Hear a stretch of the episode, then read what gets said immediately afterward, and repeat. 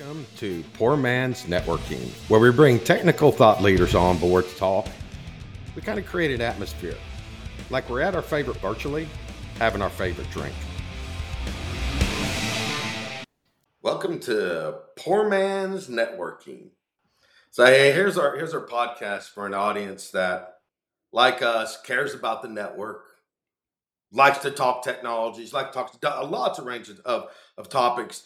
Kind of virtually, though, like we're at a pub and just having that open conversation with our most favorite drink. So that's kind of what we're here for, folks. Now, today, we have a guest joining us. But first, we've got somebody new joining the podcast for episode 5. And let me introduce her. Her name is Sonal. Sonal, you want to say a little bit about yourself for our audience, and then we'll pass it over to Jeff to say hi? Absolutely. First of all, thank you so much for having me onto the podcast. I'm Sonal. I'm the engineering leader and based out of North Carolina. I was a tech engineer, then moved to the sales side, as they say, the shady one. So yeah, I'm here and I'm very excited about it. Thank you. Welcome to the pub. Jeff, how you doing, my friend? Hey, I'm all right. How are you? I'm good, dude. Now, hey. You know our guest, Craig. I do know our guest, Craig, yeah. Now, hey, before we get into your topic, Craig, let's do a little icebreaker here. All right, this happened today. All right, so first, let me start this out. First of all, Craig, it's a fair assessment that I have of you that you're very positive, so you're an optimist. The glass is full, half full all the time. Is that correct, Craig? Vaughn, that is correct, sir. You know that as well as anyone. So when you use the reference rock star to appear, you're meaning it, and hey, you did a very good job, very positive, you know, correct? Would that be fair? That would be fair, Vaughn.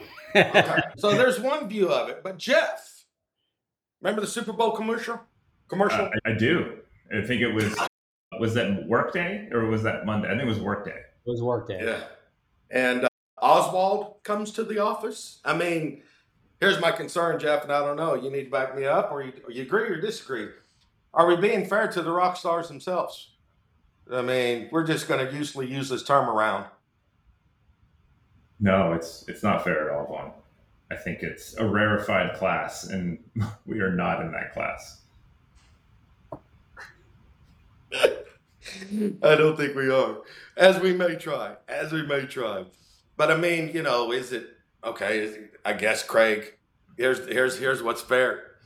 When you're referencing Eddie Van Halen for the greatest riff in the world, you're going to go say, oh, dude, you're CCIE. Now, what disservice did we do? All right, let's move on. Yeah, that content, we're getting caught. That didn't work out so well. You want to try it again? Because I thought you'd be a hell of a lot more snarky. And if I didn't float it up to you for snarky, you shocked me when you kind of agreed. I needed that snarkyism and I missed it. So, hey, Craig, you're here today. You've got some ideas or some conversation you have with this around top of mind with some people that you work with, especially around customers, peers, you know, in networking space for what you do. Kind of give our audience kind of, hey, what should we expect to be talking about with you? What are you going to share with us today, my friend? So Vaughn, I just want to thank you and Jeff for inviting me to this. I've listened to a couple of previous podcasts, man. I'd say it's what I would expect in the dialogue and the candor and I'd say humor that you guys add to the technology, which is just awesome. And you two are some of the best I get to work with. You know, some of the key topics today that I really wanted to dive into. So quick intro too, but as you know, I've been in this industry now for 33 years, 28 at Cisco, and all of the different things that we do from a distinguished architect perspective, and we're always looking ahead. You know, after this long period of time, routing is still my passion, Vaughn. And no matter where we evolve or how we evolve to it and some of the new things, we'll talk about some of the new technologies and trends today. But, you know, routing is still so fundamental to, we have all these shifts in the industry. Routing is still so fundamental to all of them. You know, you can bring cloud into the mix. now and how important that is. You bring virtual reality and some of the network and WAN requirements for that. I can go on and on, but I guess today, you know, some of the topics I thought would be really, really good for us to talk about. When I start looking at the network in general, I think one of the things that we're starting to see, and I'm really passionate about, is the area of trying to leverage where we talk about routing and technologies and routing and switching, et cetera. The idea that we can bring those applications and the applications and the requirements of those applications closer to the network. Can I make requests of the WAN? That's more important to my mission and my business than it is just moving packets. What about some of these new consumption models? That's probably one of the biggest areas that we're starting to see as well on, hey, some of the early discussions we used to have around the WAN is, hey, Vaughn, you come from the service provider side. Do I want to, as an enterprise customer or a federal customer, do I want to manage the entire WAN and network myself? Or do I want to go down the managed service path? Do I want to maybe own the router, but not deal with the WAN and the transport? What's really interesting now about that is the discussion starting to go to, do I just want to consume the WAN and just say, hey, just give it to me as a service and maybe not even control the hardware? So it's really, you know, starting to transition to some of those type of discussions and those questions as well. So there's a lot of different things wrapped into that. There's the MLAI story and the intelligence that can bring. Automation is something I think in the enterprise that's lagging the service provider, but it's still an area that we talk about a lot. So there's some of the big topics I think that we'll touch on today, Wayne. But that'll just get us started, man. I think so, because as you know, you were talking about the consumption service, my friend. I was thinking about where we are today to where we need to be to get there. And there just seems like there's a large chasm there today in terms of how do I even look at the network and say, hey, find me something interesting to me. And here's what I do. How does the network versus where we're at today? A lot of complexity to keep this thing up and running, you know? That's exactly right, bud.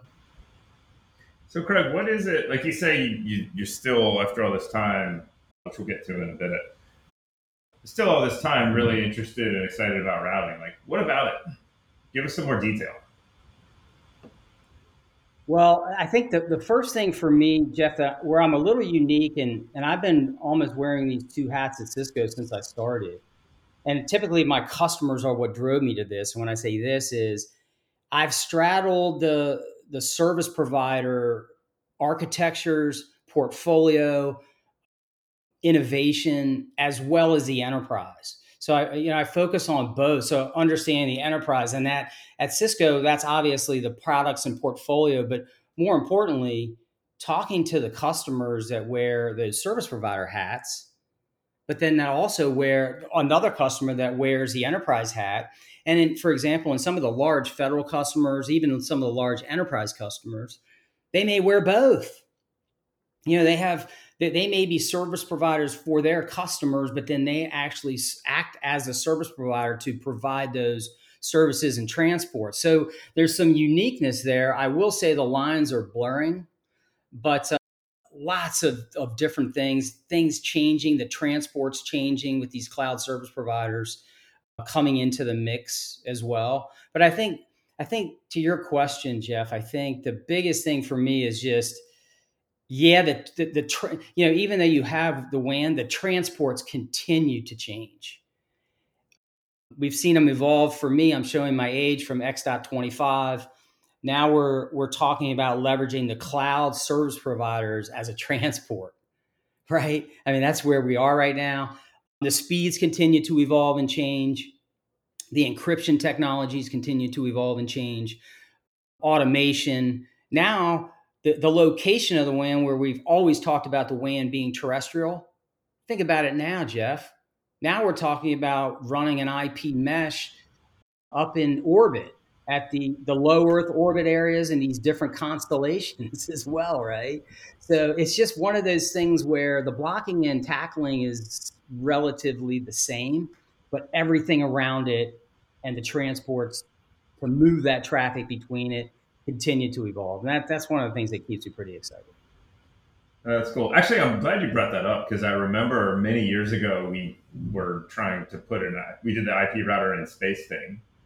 And I remember at some point, I don't know if this is top secret information, but at some point we were trying to put like a giant CRS up in space too, right? Which kind of didn't pan out, but it's kind of fascinating. Like, I think that thing didn't land all that well, but now you see Starlink and Kuiper and all these things coming along. In your opinion, and especially given the visibility you have from your customers who are probably quite interested in a lot of that for a lot of different scenarios, how much more real is it now? Like, do you anticipate we're going to see like a giant explosion of atmosphere-based routing and atmosphere-based networks, or do you think this is kind of a flash in the pan?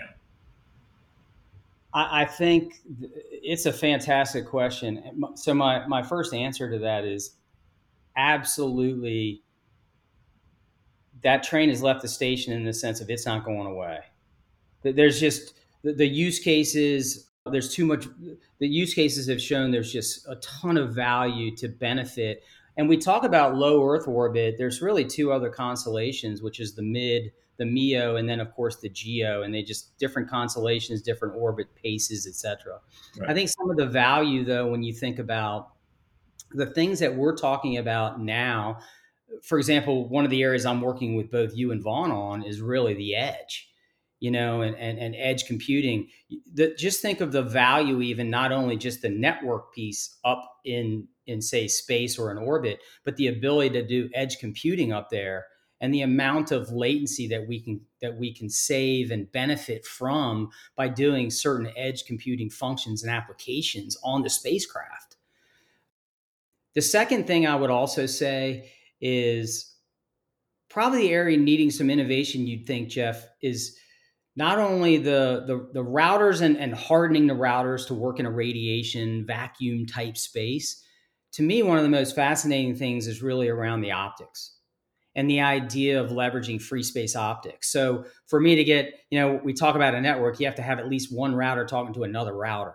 And then so typically you have router to router, I'll call it intra-constellation. And then of course you have inter-constellation going between, say, different constellations as well as to what we call a ground station back down to Earth.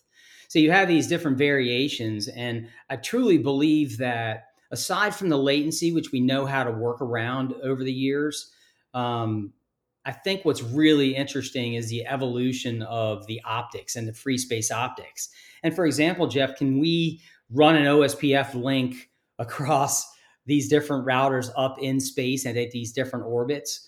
Maybe we have to do some innovation, and there's already some work going on where we can do some there's innovation being done, even in the IETF to do this, but there's no doubt, back to your question, this is here to stay. And there's a ton of benefits, whether it be in a commercial space, basically bent pipe routing for internet access on places that we can't reach. And then of course, mission traffic for certain areas, maybe military, et cetera. So a lot of good use cases. They're still evolving, but yeah, a lot happening there and a lot of innovation to take place. Hey, Craig, I've always wanted to know if as far as low Earth satellites, we're talking about that type of networking. Is there, for certain people, is there a security advantage to that? Because I'm trying to figure out why, because you brought up the latency. So I got to imagine, is there a security advantage to that?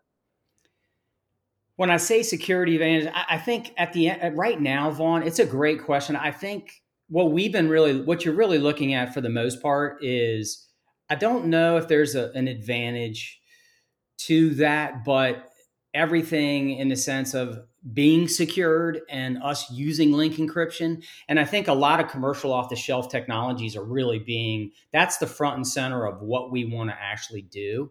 But you can make the case of maybe just processing things up there and adding security to it, to your point. I think you can make the case in some applications.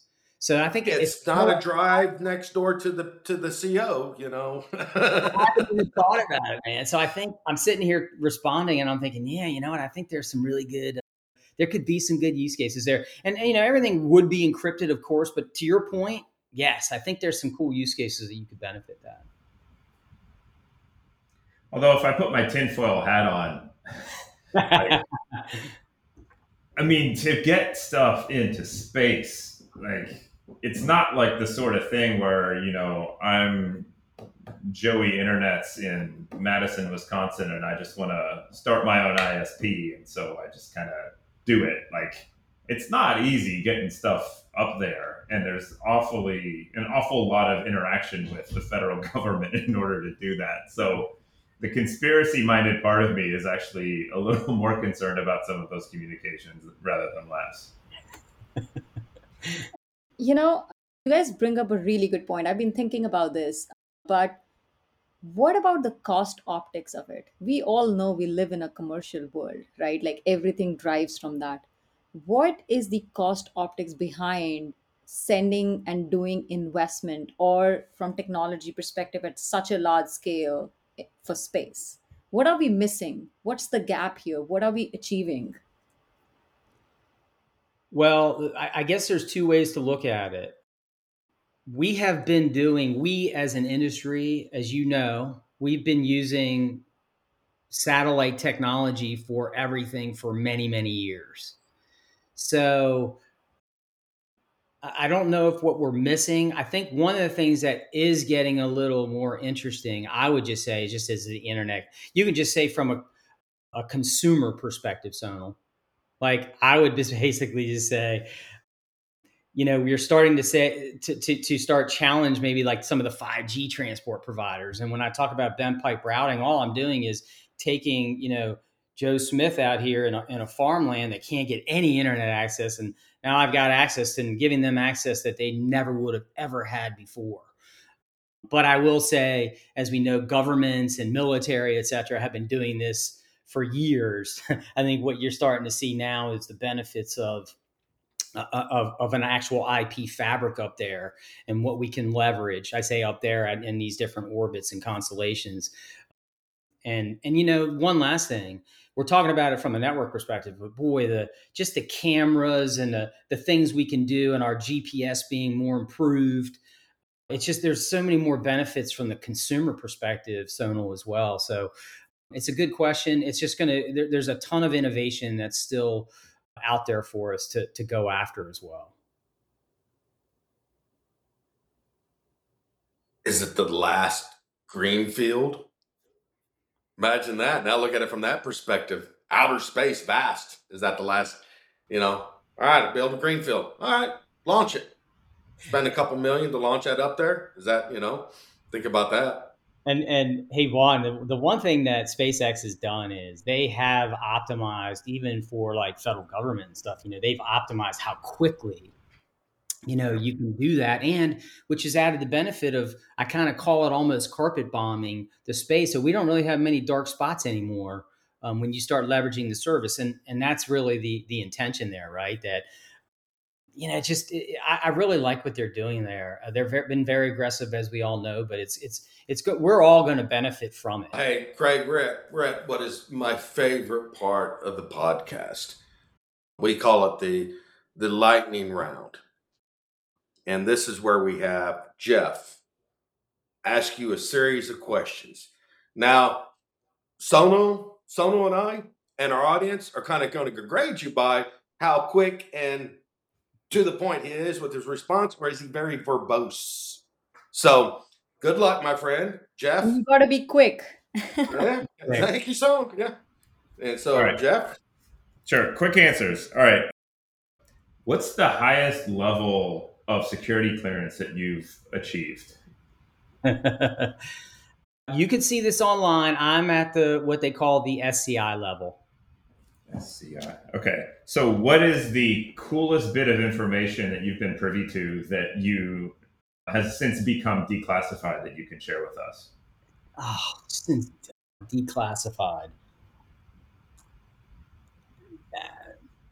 Can I pass? Sure, you can punt. That's fine. That's a tough question. All right. It's a -1 as well, Jeff. -1 point. It's okay. It's got plenty of opportunity to score more points.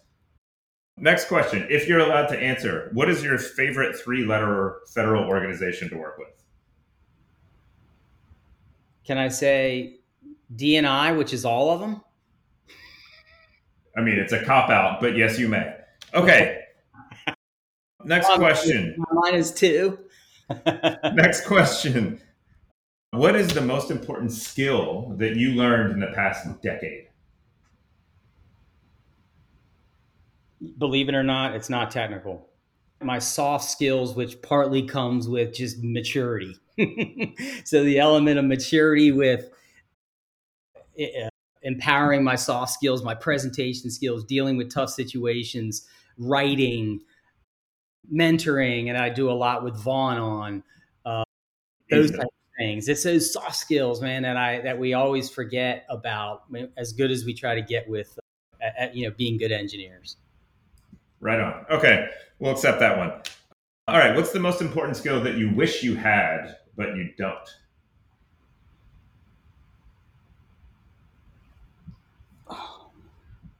I would say that, I wish I had the handicap that Vaughn has.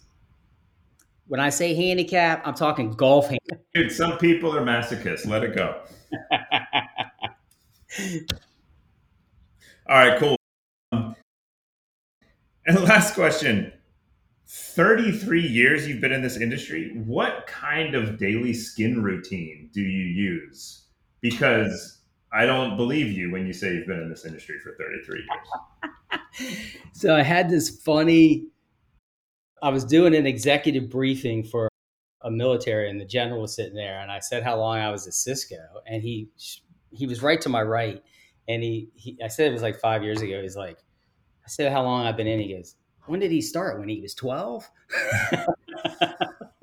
So, I have a strong faith, and I'm just going to, thank the Lord for my blessings. But what I'm worried about, Jeff, is that it's all going to hit me at once. And it's already starting to hit me in the shoulder and the knee, and all those athletics I had everything's starting to fall apart, man. So internally it's falling apart, bro.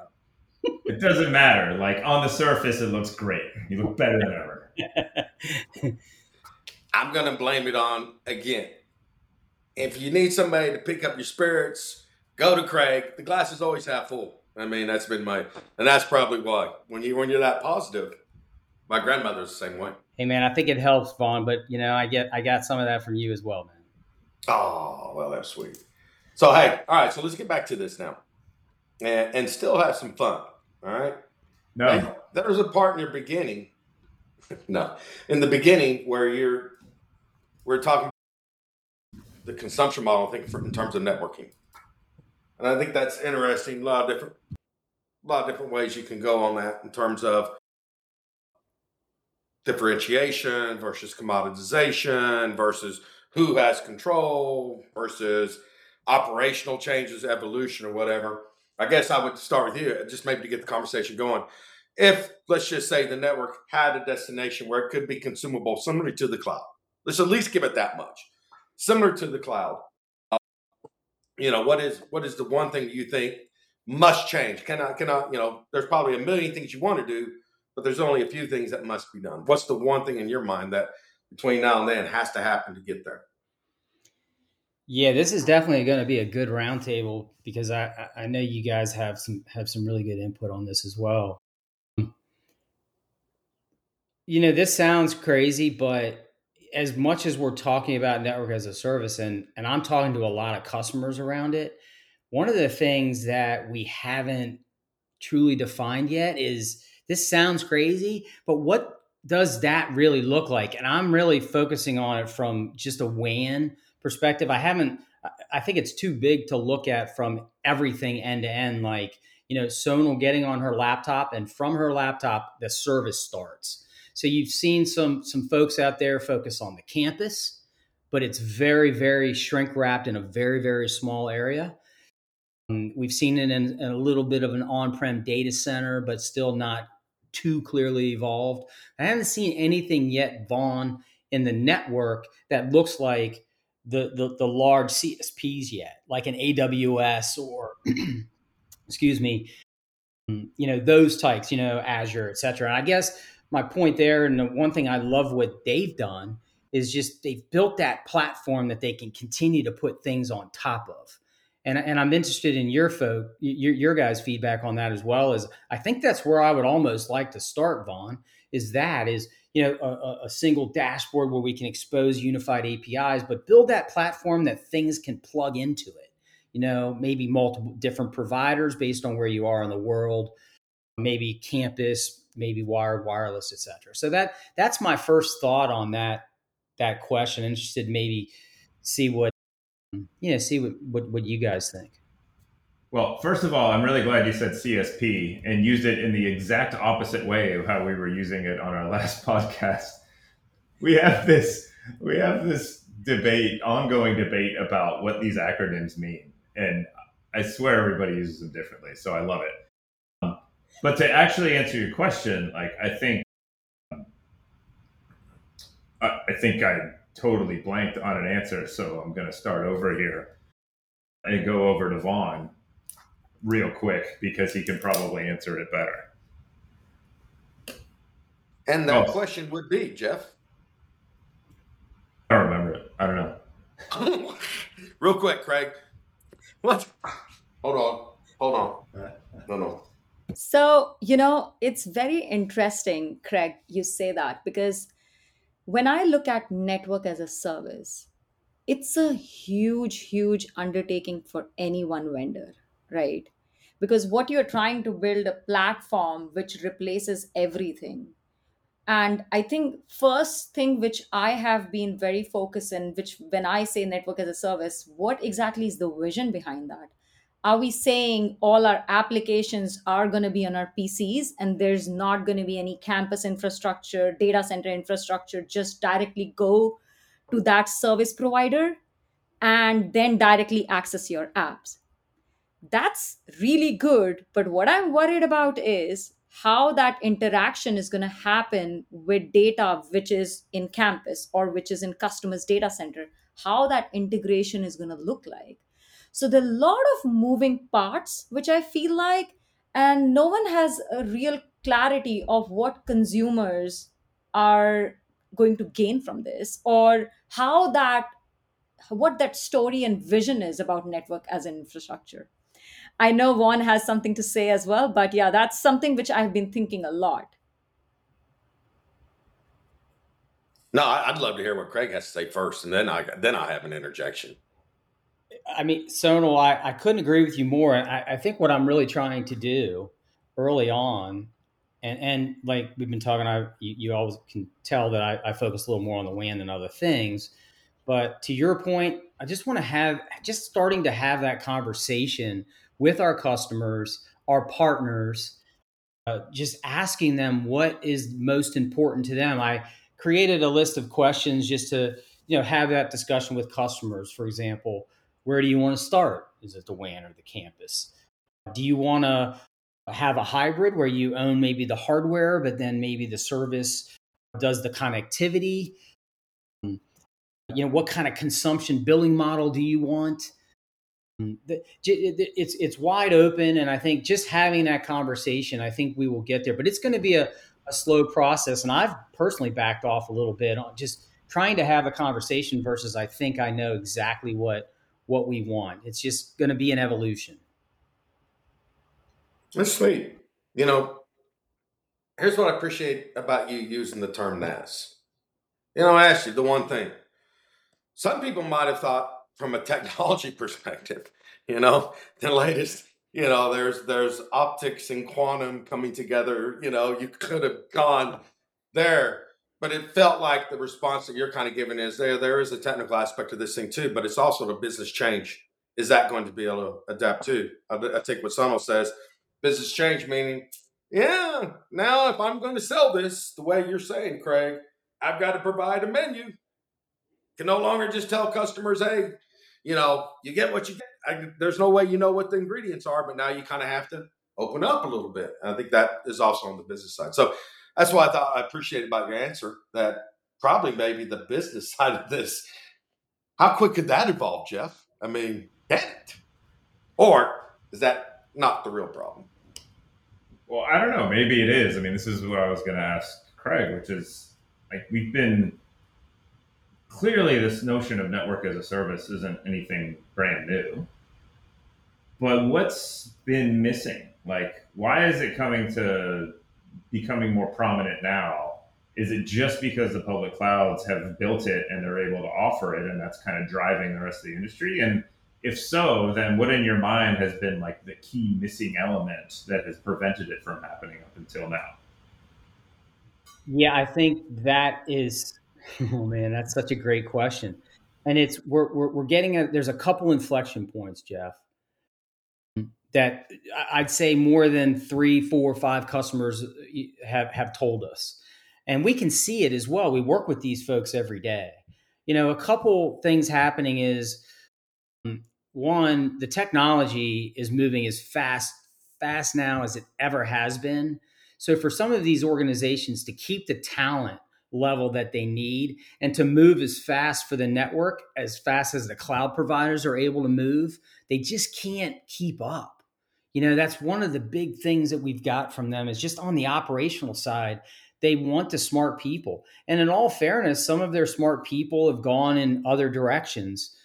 That's a common industry thing right now as well.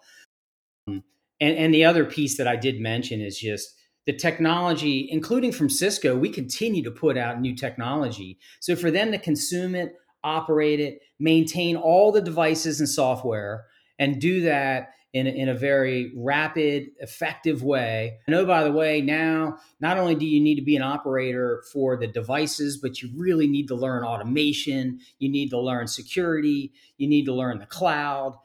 There's so much to consume.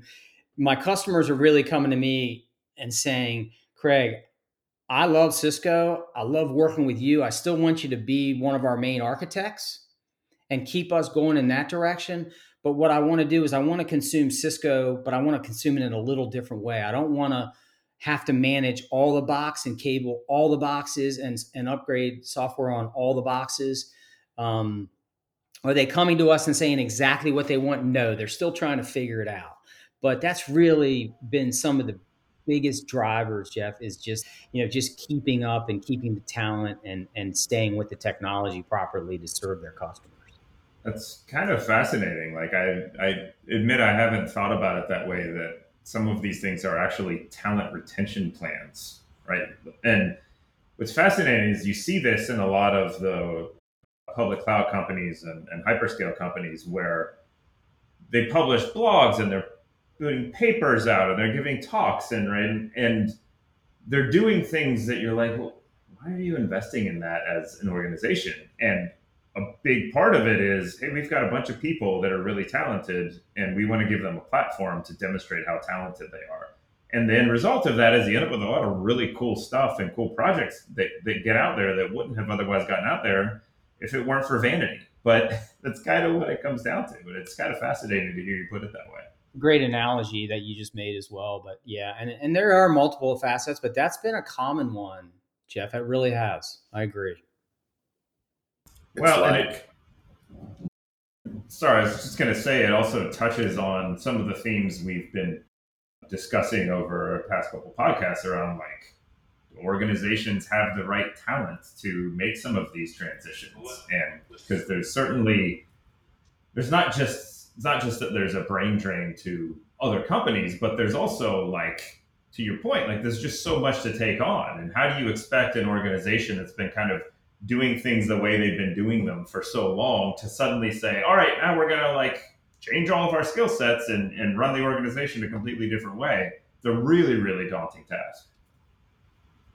I'm sitting there in the pub and playing a new game. Ask the CEO how well they retain talent. So if you run a telco, it should be, you know, like the guys in sports, they have to do interviews. So man, hey, your free throw didn't look so good tonight. Well, then the CEO of telco, seeing you're not really retaining a lot of talent, or hey, great for you, you know? And You know, Craig, I really want to ask you, like, when you think about NAS based on your customer discussions, and I know there are a few things from talent retention perspective, what next we do in technology, but is there any aspect of customers saying that, hey, my base is in United States or in Europe, and I don't want to do any investment from devices or hardware perspective in any other country? And because of that, I want to go NAS. No, that's a good question. So the answer is, I have not heard that yet. The biggest thing we have from international is data sovereignty, which is a huge challenge. That it's an ongoing challenge, not just for even federal government. It's for any real organization now. It's a problem that we have to solve, but.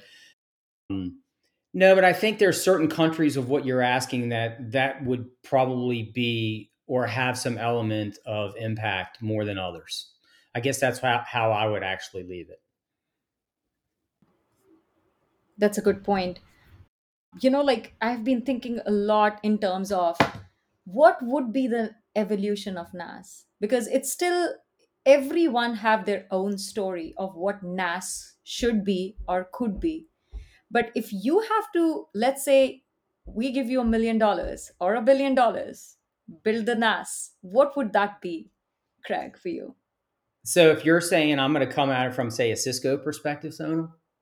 Anything perspective, not really Cisco, but, you know, like if you have a free hand of build a solution from scratch for NAS. Yeah, I want to hear his way. You can't use the Cisco way. You got to come up with this on your own, bro. This is sonalandcraig.com, and we're the CIOs, the joint CIOs. How would I do it? And I personally, I go back to, I like the concept of a platform. You know, I love the concept of a platform where there's certain variations we can plug in. You know, I have this common, dashboard. I have this common that everyone gets familiar with. I have this common set of, hey, this is where you're going to get your APIs. But if you want to plug in your visibility into this, you can do it. But the idea that maybe where I am in the world, so maybe I want to plug in certain service providers to actually provide my connectivity. So if I'm in the US, I might use the typical carriers. I want a set of colo partners that can plug in based where they are in the world and their locations. Of course, that common set of dashboards. And that to me, and I've overused that term today, but I love that concept because it gives us the ability to adapt, plug in, be modular, and provide the service that way. And I could probably bring campus into it. I could bring security into it. I could bring WAN into it. I could bring different variations or places in the network, you know, into the platform itself. And I'm going to flip it back on you because I said you and I are partners, CIOs in this. Can you just add to that? What are your thoughts on that? What would you add to it? How would you go about it? Is that a question for me or Vaughn? Yeah. But yeah. You like that thought? They turned the table on us. Did you see that? Right? Job. Yeah. Nice job. But I love where you're going with it, right? I think when we look at NAS, it's not just one solution, but a combination of different things. To me, NAS can only be successful when we have service providers, when we have like colo service providers, infrastructure as a service provider, platform as a service provider, all included in one to have NAS. NAS equals to all of this, right? Because at the end of day, what you're actually providing is a user to access your application in a quick fashion way, in a secure way. And that can only happen when a lot of these things come together. So start with the platform, but do not limit yourself just with the platform, because then you will be negotiating with these different providers how to scale your NAS platform, if that makes sense. It does. And what I like what you're saying there is it gives us the ability to adapt, you know, over time. Again, location of the world and the geo. So anyway, I like where we are going there. I think you guys are going the right way. I think what interesting is, okay, let's say there's that world. How do you measure it? Who's the best in that world? And, I think, and there's a lot of people have strong opinion that the simpler, the better, I agree, bud. I mean, that's really well said. Think about it. We come from a networking perspective, anything but. And it's done well for anybody that's been in this industry, yep. From a career perspective and doing things. But I think that becomes interesting. Go from complex. I mean, what do you think, Jeff? Well, I think the thing that you guys are building has already been built at least 3, maybe 4, arguably 6 or 7 times and exists out there. So, oh, sweet. How are you guys going to compete with the public clouds that have already built these platforms? Well, that's the commercial aspect of it, right? Like you're turning the tables on us, Jeff, right now. So see, there's a miss part, right? Like there is, I know AWS and Google, like Microsoft, and these people have built a cloud platform, but major things which they're missing is they're not thinking about the aspect from networking perspective, what we need from applications. There's still so many SaaS providers, but I would be very curious to know that these SaaS providers internally are actually using the infrastructure of these cloud providers to offer their services at the end of day, right? So it's going to be a challenge. It is going to be a challenge, but I don't know. I don't have a clear answer. Yeah, Jeff, I agree. I think I overuse the term crawl, walk, and run, especially for some of these new areas that we think we need to grow on. And I think this does fall into that category, even just finding that pin or that place in the network where we want to start. And to Jeff's point, we have it in a few other places. Some folks could even look at Meraki as a kind of that, shrink-wrapped type of system. Again, I think it's still TBD, but there's no doubt that we're getting a lot more questions. We're starting to see RFIs, and I think the industry is just starting to talk about it a little bit more. So it'd be interesting. It's going to be a cool ride just to see how this, how this continues to evolve. Technology and innovation never goes out of style. That's the good news for us. Some may have answers, some may not. That's the beauty of it. So, hey, Craig. It's been awesome having you here at the pub, my friend. You have an invite to come back anytime you want. We'll have some more questions at you, drink some more drink of our favorite. What do you think? Yeah, man, that I'm never going to say no to you guys. And, hopefully we're drinking some cocktails together at some point here soon. Yeah, Vegas. So, hey, give us a we're all going off to the weekend. Give us a thought to leave on, my friend. What would you like to tell our audience as we close this out, my friend? Well, first of all, as an advertisement, I would say listen to the podcast before this as well, because I thought they were incredibly interesting. But no, I think, this is a huge topic. We could spend so much time on it. I'm a big evangelist on seeing how we can continue to evolve. And those of you that are customers that are listening to this, that are interested, I think that's really what drives the best solutions. The business instead of the technology is what the business, the mission for the governments, et cetera. And what really is needed from a business perspective, which then we can roll into letting the technology help us get to that. But it always starts at the business and the mission side of things, and then we let the technology benefit us in that way, right? So that's kind of where I would really go on. See, there you go. Glass half full. My friend, thank you.